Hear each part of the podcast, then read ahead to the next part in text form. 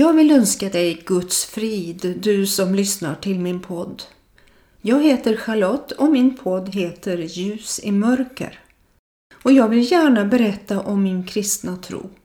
Och framförallt läsa ur Bibeln. Bibeln är det Guds ord som vi har fått och som är mitt och många andras ljus i mörker. Det blir ju tydligare just nu när det är så mörkt runt omkring oss på olika sätt. Visserligen blir det ljusare och ljusare nu med tanke på att vi går mot våren. Men mörkret i vår värld har blivit mer kompakt nu med tanke på det som händer bland annat i Ukraina. Jag tänker inte ta upp den situationen som är där, för det får nyhetsprogrammen göra.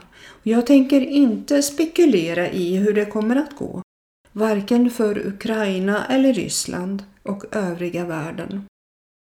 Det är inte min uppgift och inte min avsikt med den här podden. Det jag kommer att prata om är det som står i Guds ord med anledning av det som sker. Situationen i världen har förändrats drastiskt under den senaste tiden och det tror jag säkert att du håller med om. Pandemin har slagit hårt i flera länder och har begränsat oss på olika sätt. Det som förut var så naturligt har blivit onaturligt. Bara en sak som att krama sina nära och kära, att åka och handla, att hålla på att ta PCR-test så fort man fått symptom på förkylning. Ja, allt det sociala livet blev rejält urholkat då man måste hålla avstånd både ute i affärer och andra ställen och många fick jobba hemifrån. Det var mycket som helt plötsligt togs ifrån oss, både av umgänge och sist men inte minst så var det många som dog till följd av covid-19. Vi vet att tiden går mot sitt slut. Det räcker med att titta på miljöförstöringen, vilket i sin tur påverkar naturen så det blir katastrofer med bränder, översvämningar som ger jordskred, epidemier med mera. Det börjar att skaka ordentligt i världen. Och det är ju inte något nytt besked utan det har funnits i 2000 år i Bibelns nya testamente. Ja, redan på profeternas tid i Gamla testamentet står det talas om hur det kommer att bli i den sista tiden, bland annat i profeten Daniels bok. Men jag tänker läsa ifrån Nya testamentet och Matteus evangeliet och kapitel 24.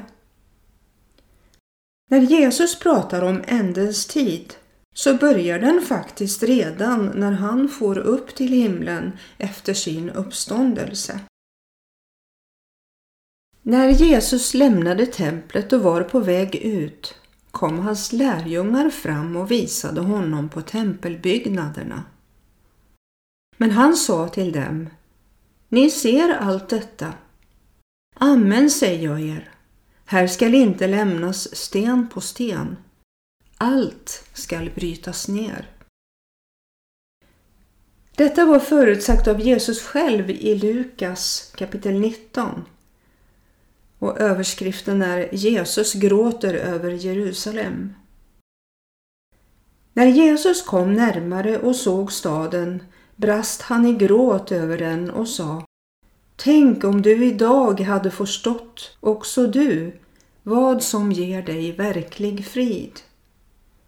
Men nu är det dolt för dina ögon. Ty det skall komma dagar över dig när dina fiender kastar upp en belägringsvall runt dig och omringar och ansätter dig från alla håll. De skall slå dig och dina barn i dig till marken och skall inte lämna kvar i dig sten på sten, därför att du inte förstod den tid då Herren besökte dig. När Jesus sedan satt på Oljeberget och lärjungarna var ensamma med honom gick de fram till honom och frågade Säg oss, när skall detta ske och vad blir tecknet på din återkomst och den här tidsålderns slut? Denna förutsägelse handlar delvis om templets förstörelse år 70 efter Kristus.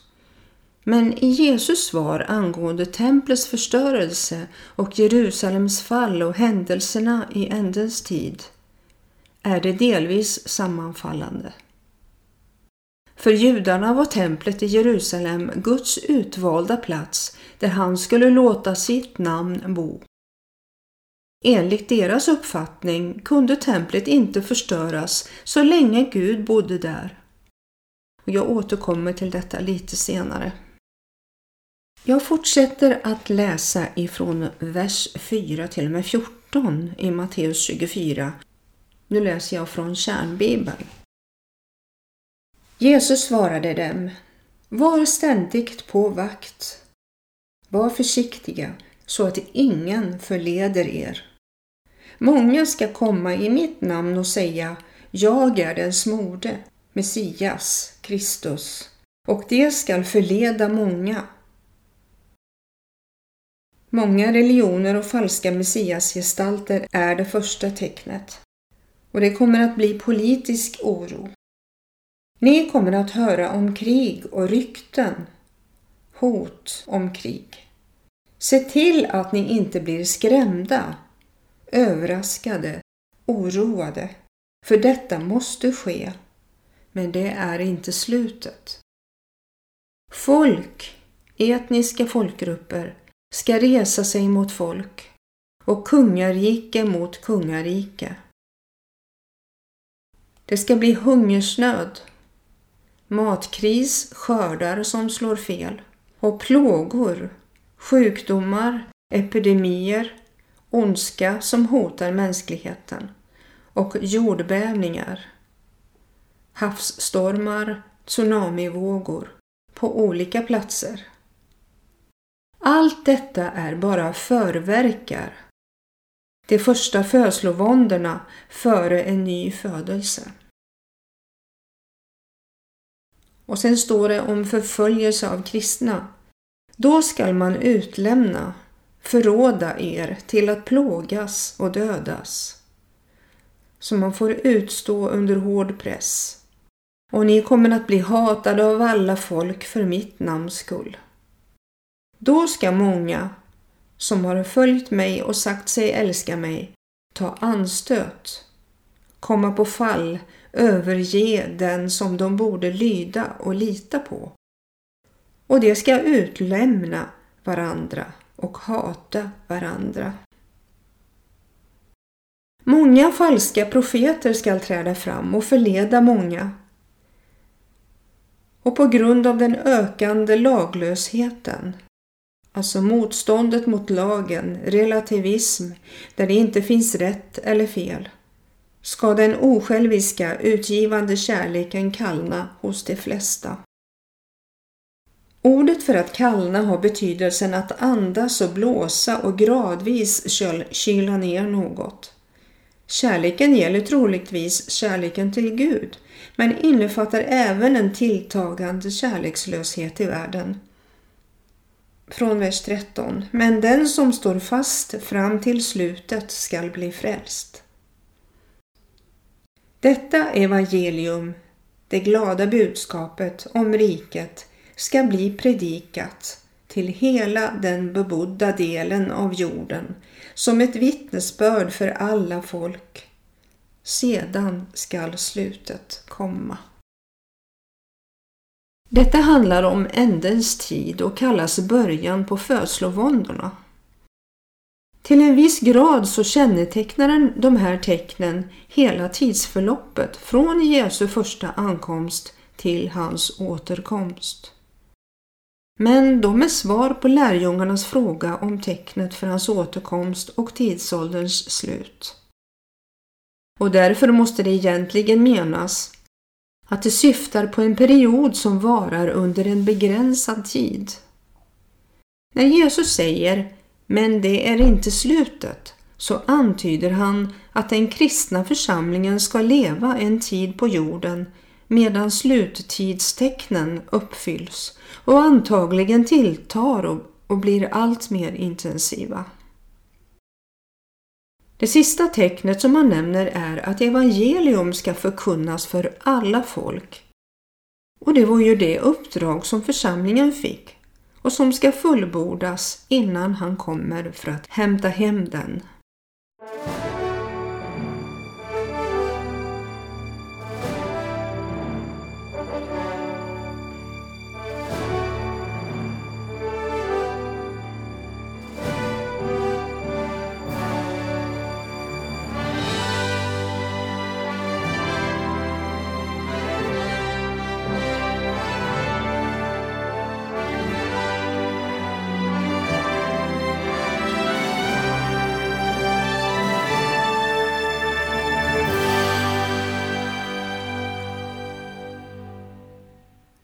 Jag vet inte om du som lyssnar har hört talas om Antikrist.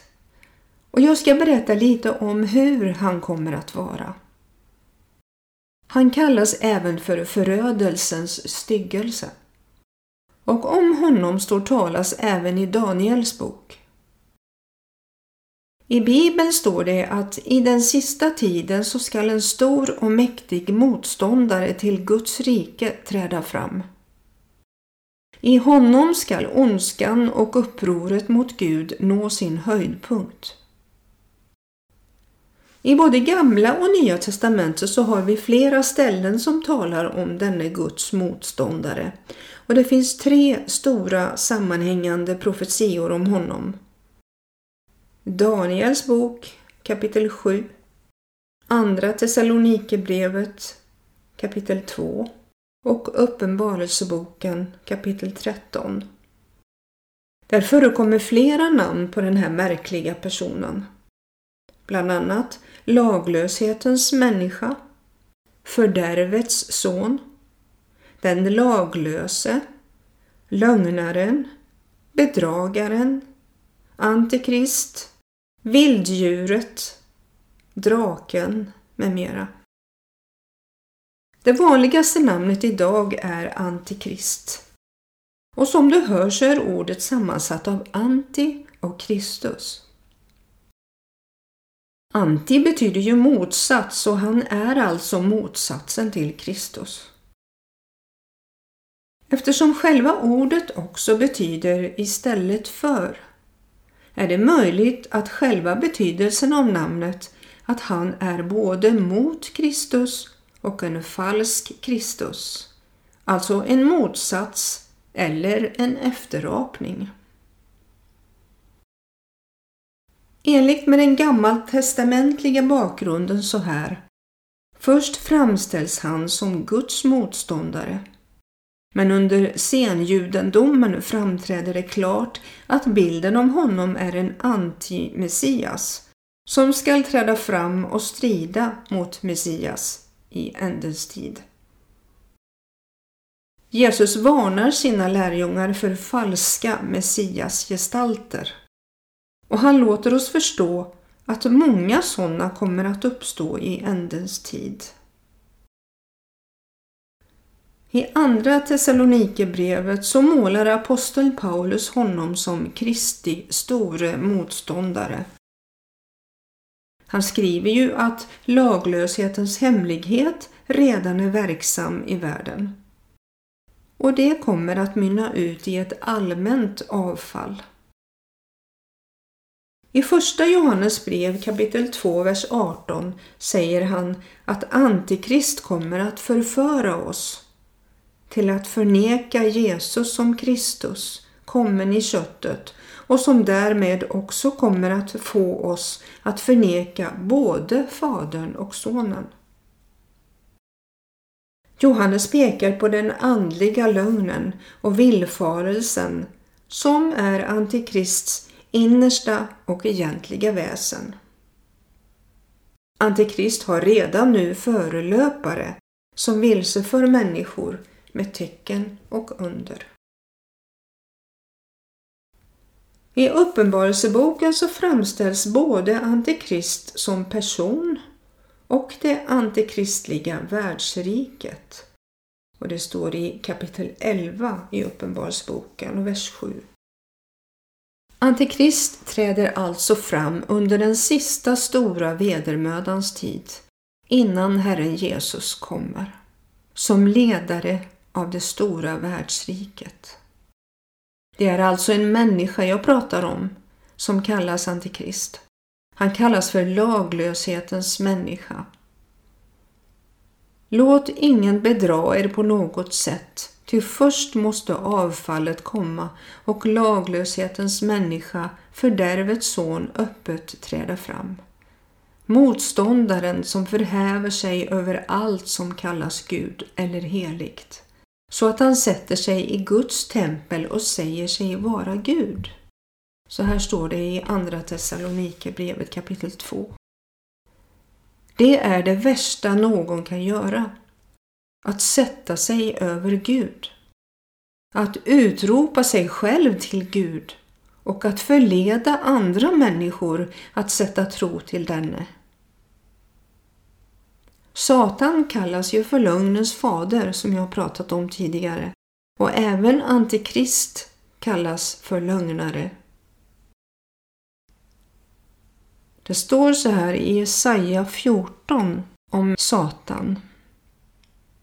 Hur har du inte fallit från himlen, du strålande stjärna? Du gryningens son. Hur har du inte blivit fälld till jorden, du som slog ner folken till marken? Du sade i ditt hjärta, jag skall stiga upp till himlen. Ovanför Guds stjärnor skall jag upprätta min tron. Jag skall sätta mig på mötesberget längst upp i norr.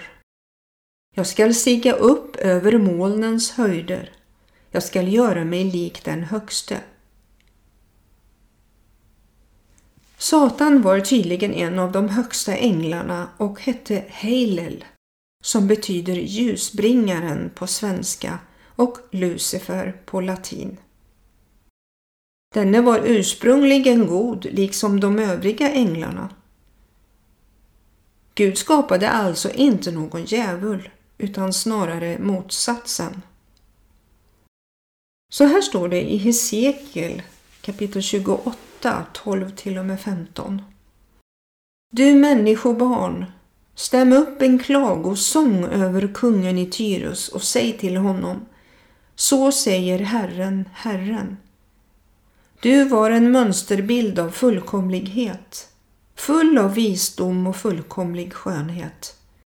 I Eden, Guds lustgård, var du, höljd i alla slags ädelstenar, karneol, topas och kalcedon, krysolit, onyx och jaspis, safir, karbunkel och smaragd. Med guld var dina tamburiner och flöjter utsmyckade framställda den dag du skapades.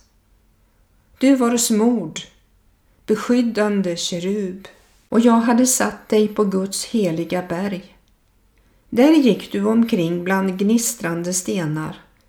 Du var fullkomlig på alla dina vägar från den dag då du skapades, till dess att orättfärdighet blev funnen hos dig. Det här handlar alltså om Satan som var en ljusets ängel men som blev avundsjuk på Gud. Han ville sätta sig över Gud. Jag fortsätter att läsa från vers 15 i kapitel 24. När ni då ser förödelsens styggelse eller antikrist som profeten Daniel talar om stå på helig plats den som läser detta bör noga lägga märke till det. Då måste de som är i Judeen fly bort till bergen. Den som är på taket skall inte gå ner för att ta med sig det som finns i huset och den som är på åkern skall inte vända tillbaka för att hämta sin mantel.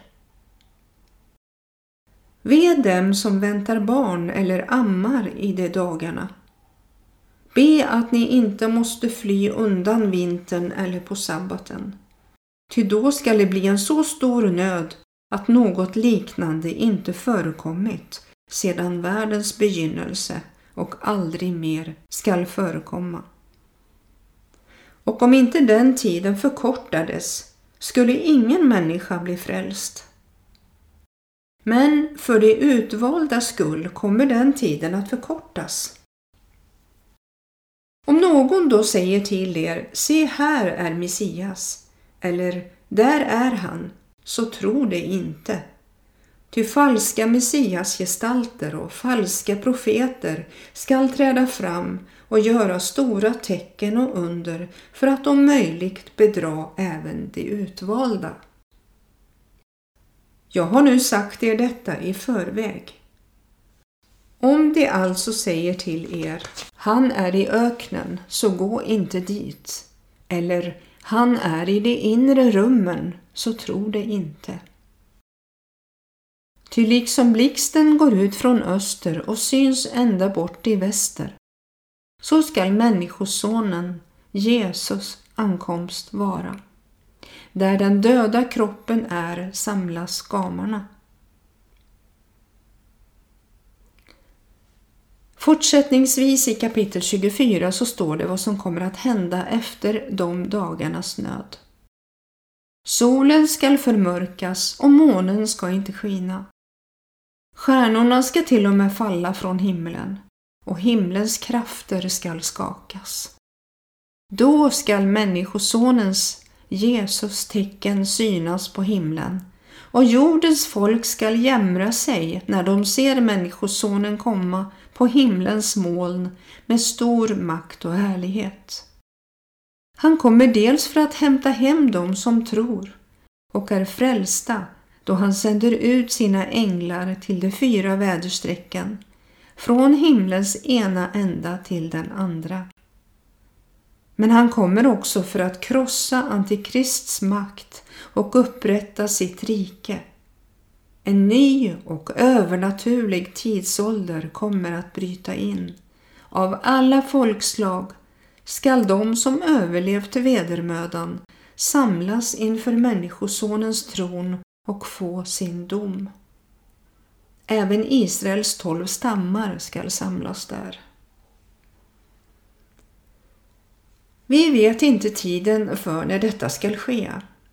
Inte heller Jesus eller änglarna vet när den tiden är inne. Ingen utom Fadern vet det. Jesus ger oss en hint om att när vi ser allt detta ske på jorden så vet vi att tiden är nära. Precis som när vi ser att det knoppas på träden och kvistarna blir mjuka och bladen spricker ut, då vet vi också att sommaren är nära. Det kommer att vara precis som innan Noa med sin familj gick in i arken. Människor åt och drack och levde som vanligt och man gifte sig och så vidare. Ända tills den dagen syndafloden kom och började svämma över och dränka alla. Ingen visste något och det kommer inte att finnas någon nu heller som vet när Jesus kommer tillbaka. Ingen utom Fadern själv. Därför är det så viktigt att vi är vaksamma och beredda för han kommer att uppenbara sig när vi minst anar det.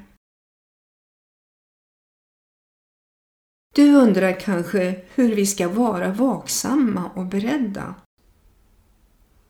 I kapitlet efter, kapitel 25, så står det om en liknelse om de tio jungfrurna. De skulle alla gå ut för att möta brudgummen. Det är alltså en synonym för Jesus.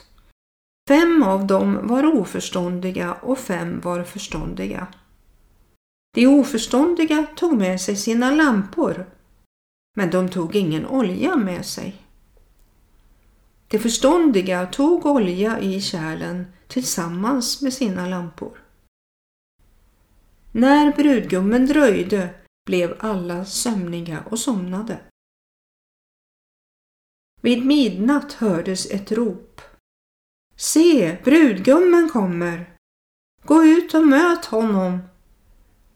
Då vaknade alla jungfrurna och gjorde i ordning sina lampor.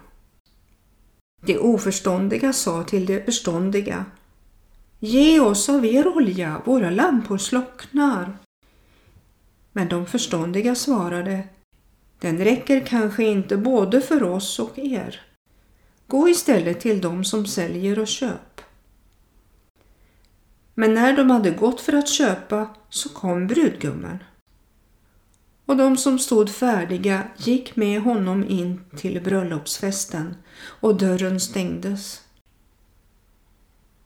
Sedan kom de andra jungfrurna tillbaka och sa Herre, Herre, öppna för oss.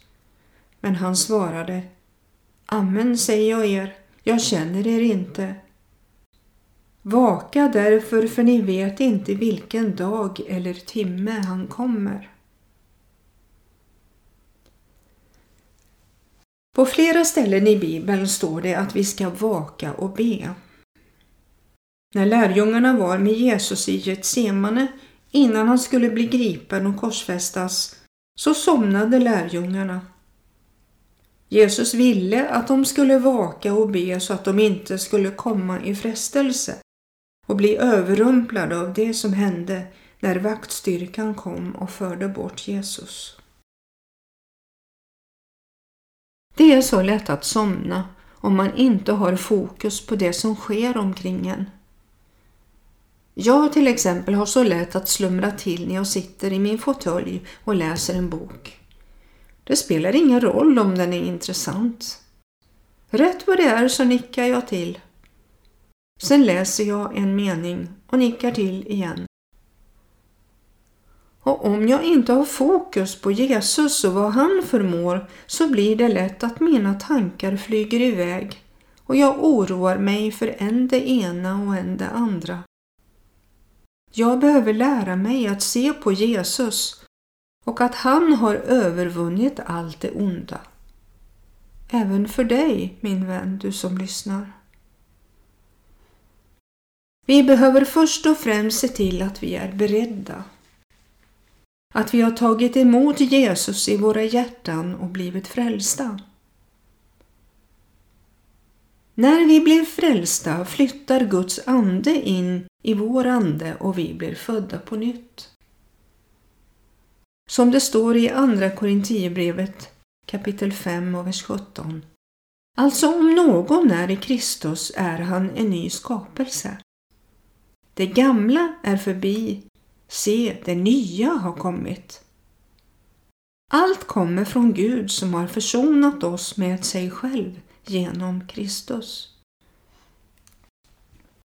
Jag upplevde det så tydligt när jag tog emot Jesus och fick förlåtelse för mina synder. Jag blev en ny skapelse i Jesus. Det var som om jag kommit hem.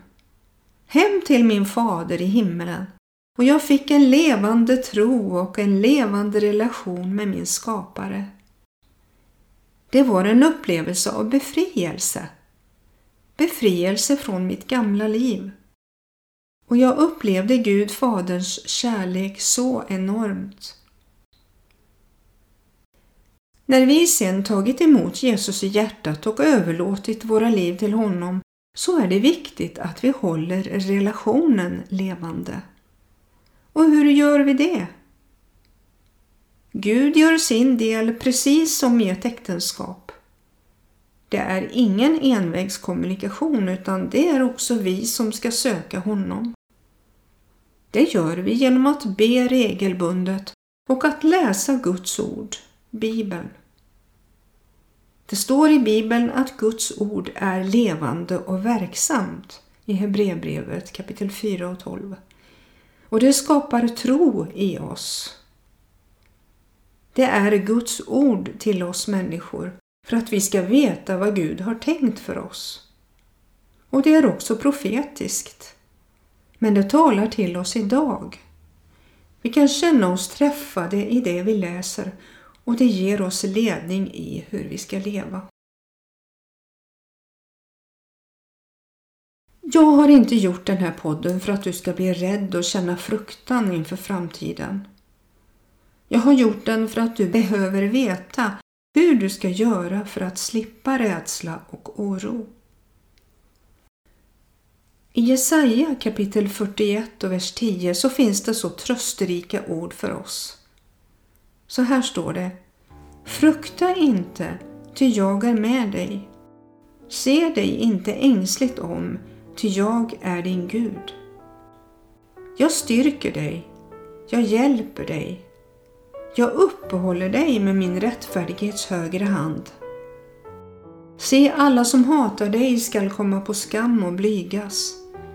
Dina motståndare skall bli till intet och förgås.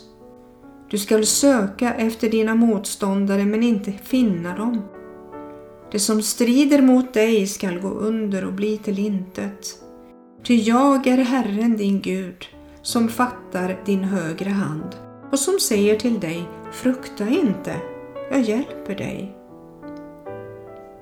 Och i psalm 28 Herren är mitt ljus och min frälsning.